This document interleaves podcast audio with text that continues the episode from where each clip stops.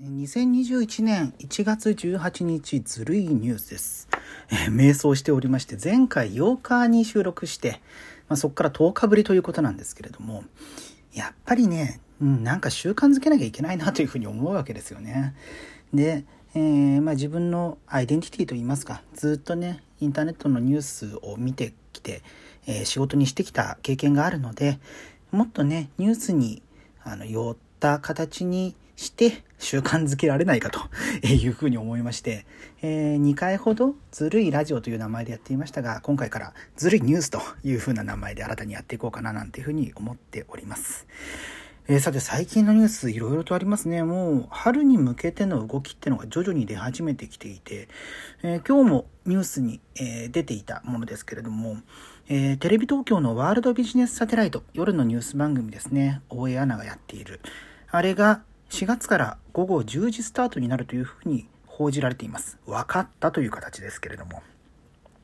えー夜10時ということですと、報道ステーションの裏番組になるわけなんですが、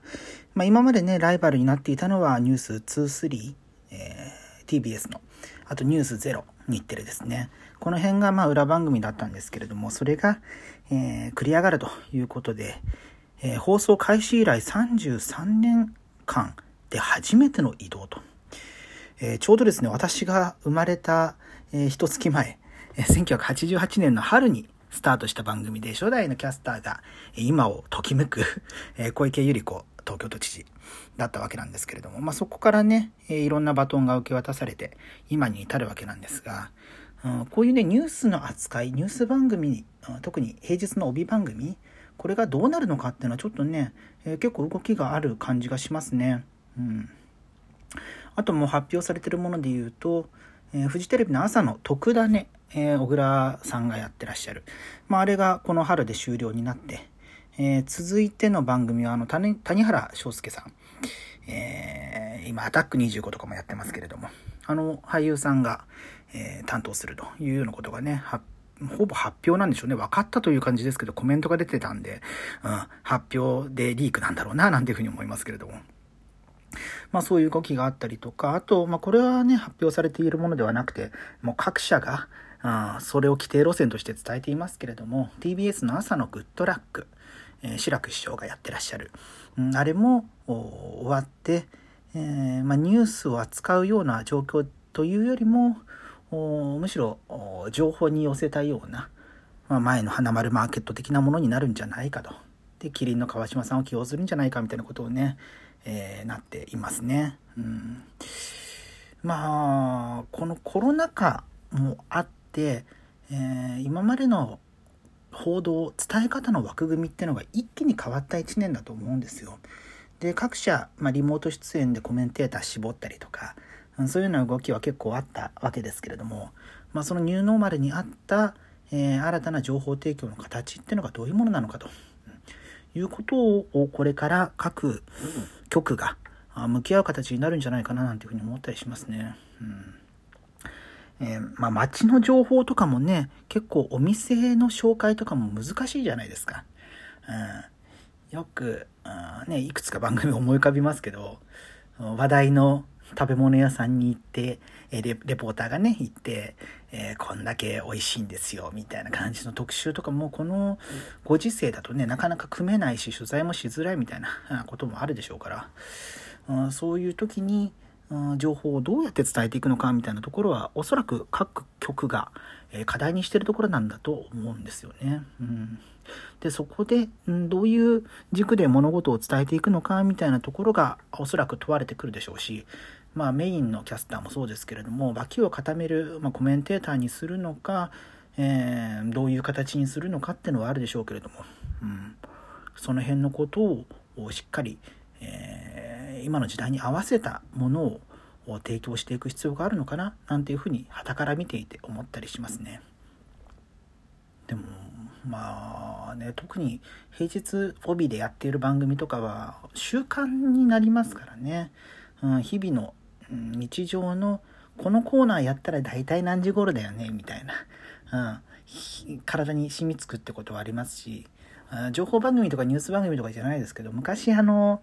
えフジテレビで「開けポンキッキ」後のポンキッキーズっていう番組がありまして、まあ、子供向けの教育番組でガチャピンとムックが出てきてとか、で自分が小学生くらいになった時にはポンキッキーズになっていたんですけれどもあれでね8時8分に、えー、まあ、なんかジングルみたいなものが挟まってあのおそらく8チャンネルというところフジテレビが8チャンネルだっていうところで8時8分をアピールしてたんだと思うんですけどもその8時8分の歌が流れたら家を出て 小学校へ走っていくと。そうすると、うん、修行に間に合うっていうような そういうルーチンになってたりしてああ懐かしいななんてことを思い出したりもしましたけれどもね。